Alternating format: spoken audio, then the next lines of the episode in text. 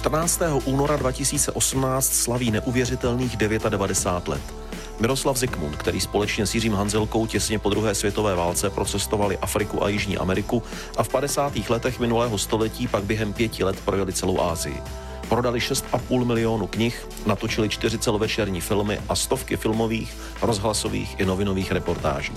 V současné době se pan Zikmund už vyhýbá médiím a veřejným vystoupením, ale před Vánoci mu vyšla memoárová knížka.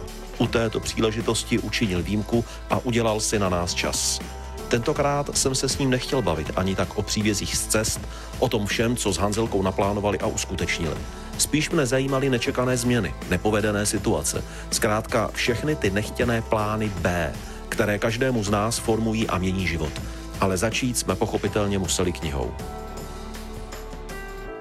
Vzpomenete si, kolik je to let, kdy jste si naposledy uh, takhle v tiskárně zkontroloval nátisk své knihy?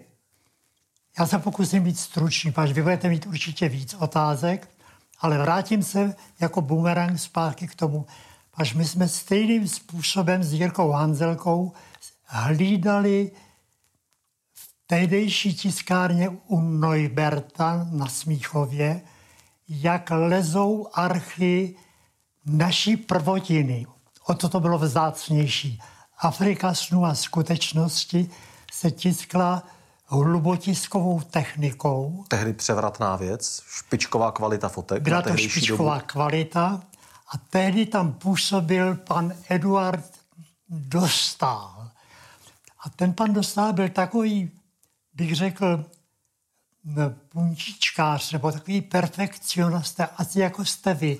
Takže tehdy jsme, to byl zvyk, myslím, některých autorů, zdaleka ne všech, že dbali na to, nebo byli zvědaví, spíš zvědaví, tím, že to byla naše prvotina, jak probíhá tisk, a ten pan Dostál kontroloval eh, barvy, jestli červená není příliš intenzivní, ovšem technika byla úplně odlišná od té tehdejší. To je jasné. Ale nicméně byli jsme u toho a mě tak napadla taková vzpomínka, že to je víc než šedesát let po té, co vidím tady eh, asi už poslední stíčku. Už se spolu nebudeme pouštět do další. Takže už si další stíčku spolu nerozběhneme? Ne, ne, dobře, ne, ne, dobře. Ne. Uh, pane Zikmunde, vážený Mirku, Ne, já a nejenom já vás mám spolu s Jiřím Hanzelkou jako určitý etalon přesnosti, přípravy. Všechno, co se řekne, vždycky stoprocentně platí.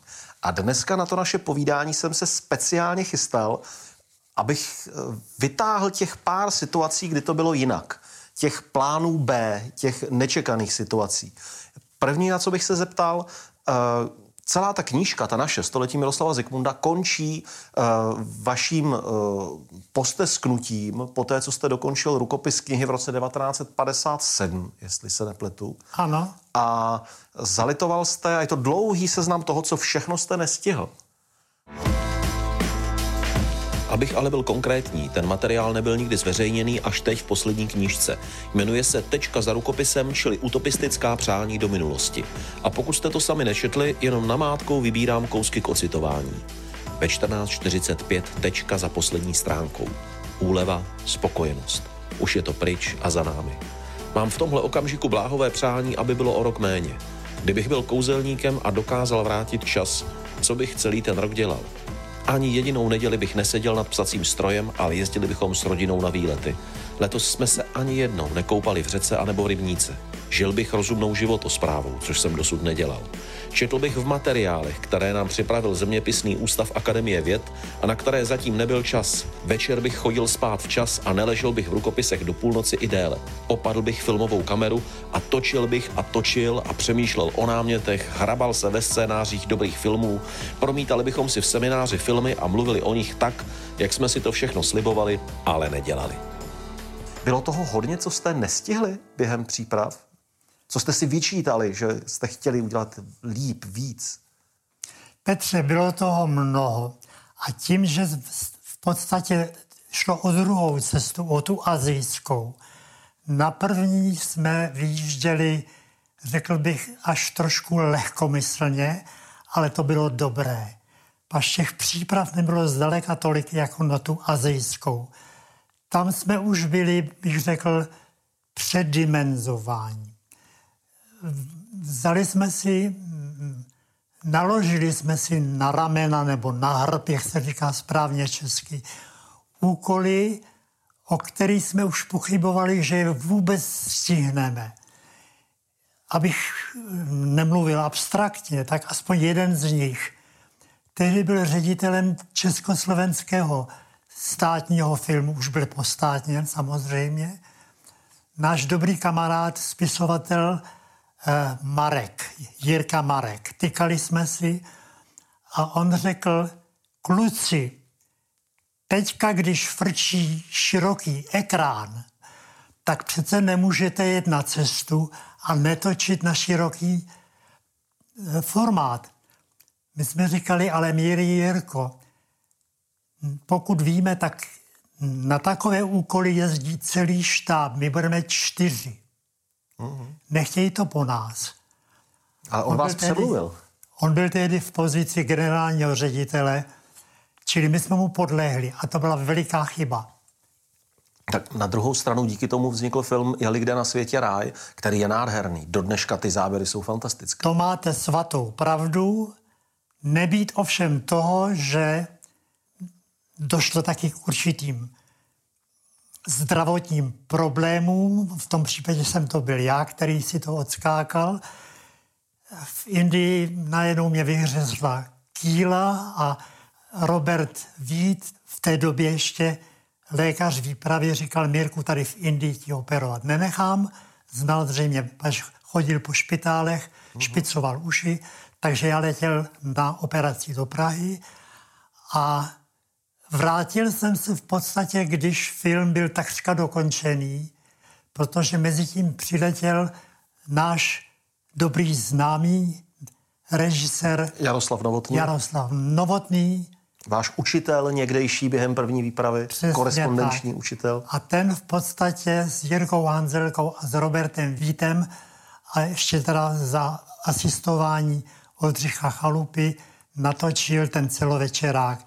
Já dneska, když to vidím, tak smetá, smekám hluboko, protože v těch podmínkách vysokohorských to bylo všechno kolem čtyři a půl, pět a půl metru nad mořem, mm-hmm. čili jenom vytáhnout kameru a teď za ní prostě zalehnout, zaostřit profesionální třicet pětku a k tomu ty anamorfotické předsádky, to byla obrovská námaha. Vy jste tady řekl velmi vzácnou věc, a sice, že ten film tedy dělali bez vás. Vlastně vždycky pod vším jste podepsáni oba. Zikmund, Hanzelka, Hanzelka, Zikmund, ano. To jediné se měnilo, pořadí u první a druhé expedice, ale jinak vždycky pod vším jste podepsáni rovnou měrou, rovným dílem. I do dneška všechny autorské práva se rovně dělí mezi jméno Hanzelka a Zikmund. Uh, ono je jasné, že některé věci uh, musel jeden dělat víc než druhý, ale vy jste si to nikdy neúčtovali, jestli... My jsme si to ani nikdy nevyúčtovávali, protože to taky bylo velice důležité, že jsme prostě veškeré honoráře, které nám na účty, na, na společný účet chodili jak z televize, tak z rozhlasu, tak z, z novin a tak dále, tak to všecko bylo padesát na padesát, bez ohledu na to, kdo měl na té, které eh, akci větší podíl. S dovolením další plán B. Já si tak jenom vytáhnu tři, čtyři plány B, co tak mám připravené z vašich, z vašich dobrodružství. Vyráželi jste speciálně upravenou, doladěnou Tatrou osmdesát sedm, teď myslím na první expedici. Měli jste speciální prostě x úprav, na to se dají dohledat materiály ve vašem archívu. Ale přišla nečekaná situace, bouračka v Libyi v Sirte a vlastně díky této náhodě byl na cestě najednou plán B. Vy jste si museli v přístavu vzít normální řadové auto a díky němu jste potom byli první na světě, kdo sériovým autem bez jakýchkoliv úprav projel nubijskou poušť, ale i vlastně celou Afriku od severu k jihu. To myslím normálně neupravovaným sériovým vozem před vámi ještě nikdo nedokázal. Petře, to byl normální vůz, lépe řečeno jeden ze tří vozů, které dodali dávno předtím, než jsme ještě vyjížděli z Prahy. Někdy v lednu toho čtyřicátého sedmého roku pro tři kupce, egyptské kupce do Káhiry. A stala se taková věc, že jeden z těch kupců byl nějaký ministr. Zavedl do nějakého řečiště a ten pan ministr měl na hlavě ten typický fes. Ano. A jak ten vůz naskočil, tak vyletěl, pan ministr si narazil ten fes přes uši a to stačilo k tomu, že odmítl Tatru. Říkal v autáku, kde musím mít pomocníka, aby mě vyndal z toho mého posvátného fezu. Takový auták nechci. Takže to byl jeden z těch stří, které tam byly naštosované v tom původním ještě balení v těch uh, bedněních v podstatě, že jak vyšli z fabriky a my přijeli do Alexandrie, do přístavu a teď jsme jako říkali, že bychom si chtěli vyzkoušet některý z těch vozů. A ten šéf přístavu říkal, pánové, udělal takovéhle gesto, dotáhli jeřáb, ty tři bednění, které byly nad sebou, tak sundali to horní a říkal, pane, pánové, tady mě podepište převze, převzetí ta, vašeho vozu a salám alejkum, s Bohem. A bylo.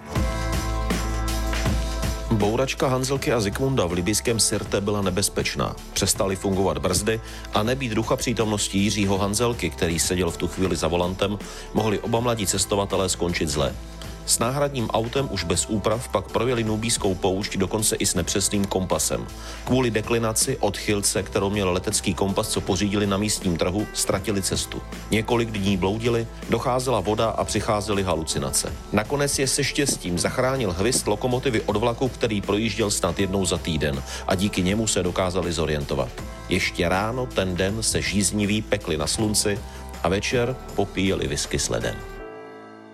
Asi nejzásadnější plán B ve vašem expedičním životě bylo samozřejmě to, že oba dva s Jiřím Hanzelkou jste plánovali být obchodníci, obchodní cestující. Vy jste jeli vlastně uzavírat obchodní kontrakty, ale tím, že v čtyřicátém osmém přišel komunistický puč, tak vlastně z toho obchodování nic nebylo a vy jste byli přinuceni okolnostmi stát se profesionálními cestopisci.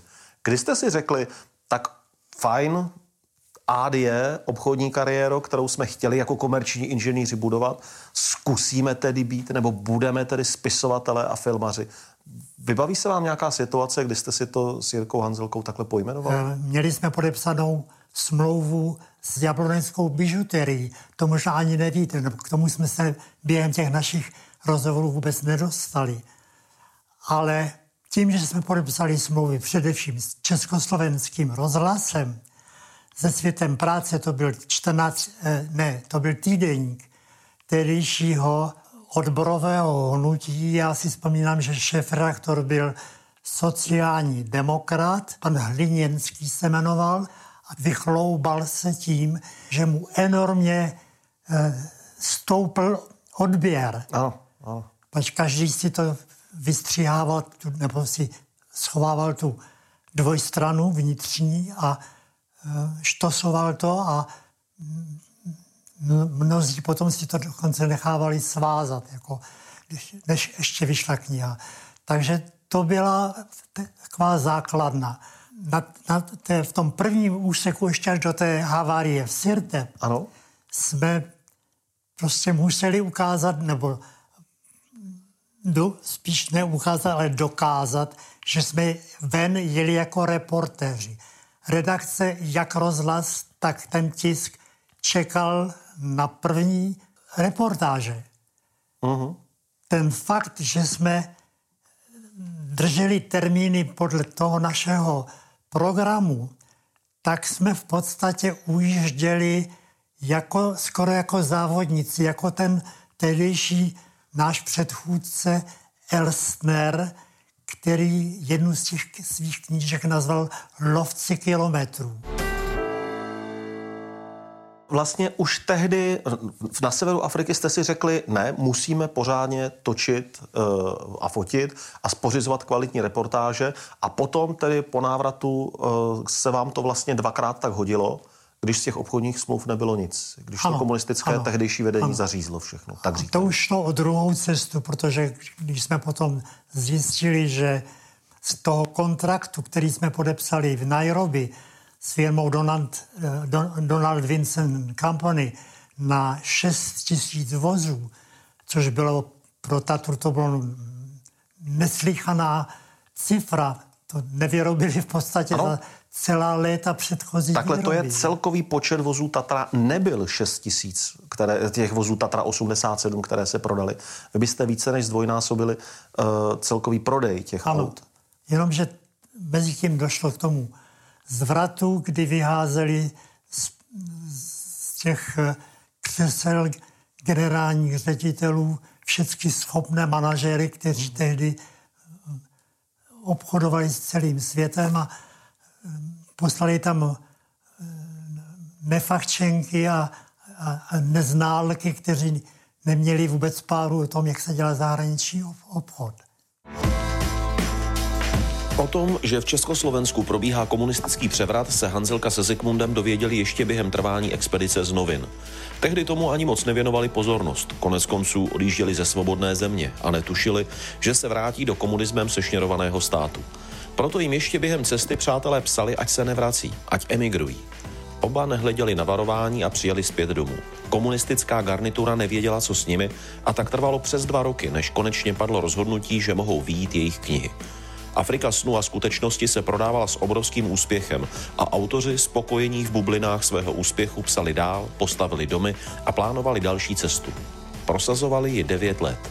Jednalo se o asijskou výpravu. Vyráželi na ní s velikou slávou. Ale pár let po návratu přišla okupace vojsky Varšavské smlouvy, oba se postavili proti a na dvacet let spadla klec. Okupační dosazená vláda je prohlásila za nepřátele státu. Jiný plán B, a v tuto chvíli už poslední, měl jsem v rukou z vašeho archivu zpracovaný harmonogram, který zpracovával tuším Jiří Hanzelka a snad až do osmdesátých let. Ano. Jak byste cestovali, kdybyste co sepisovali a jak byste co zpracovávali? No ale přišel šedesátý osmý rok, okupace a všechno bylo jinak. Další plán B. Všechno bylo úplně jinak. Víte, to, to byla taky taková, já bych řekl, že není radno tahat osud za ocas. Nebo provokovat ho k tomu, aby si potom s vámi zahrál. To, že jsme si řekli, že si uděláme výhledový plán na deset let, tak jsme v podstatě překonali socialistické budování státu. To jelo po pětiletkách. Až tam byly jenom pětiletka, my jsme plánovali na deset let.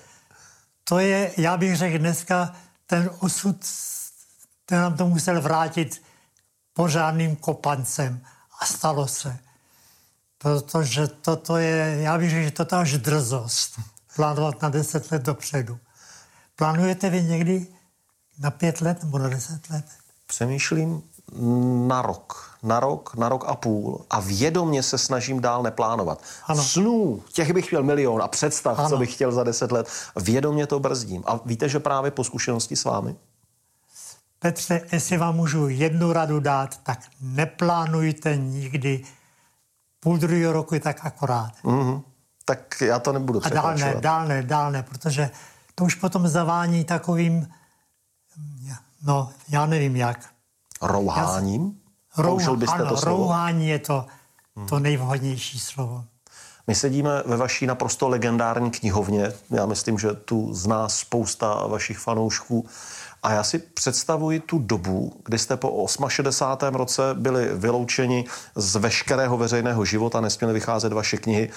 Brežněv prohlásil Zikmunda i Hanzelku na do privela dať, je třeba vás nechat vyhladovět. Jak vám tehdy bylo v tom vašem krásném domě, který je ale skrz naskrz protchnutý cestováním a světem? Petře, víte, já jsem nikdy nelitoval, že jsem se nedostal, a to platí i o Jirkovi, nelitoval toho, že jsem se nedostal do některých oblastí. Protože těch zemí bylo tolik a ty moje, teď mluvím za sebe, protože Jirka viděl v podstatě to tež, co já, s výjimkou potom té Austrálie a těch některých zemí, které jsem navštívil cestou z Austrálie, Singapur, já byl jsem v Bangkoku a tak dále a tak dále. Ale říkal jsem si, že tyhle ty oči a tyhle ty uši toho tolik viděli a slyšeli, že už to stačí. Díky moc za tento rozhovor. Děkuju.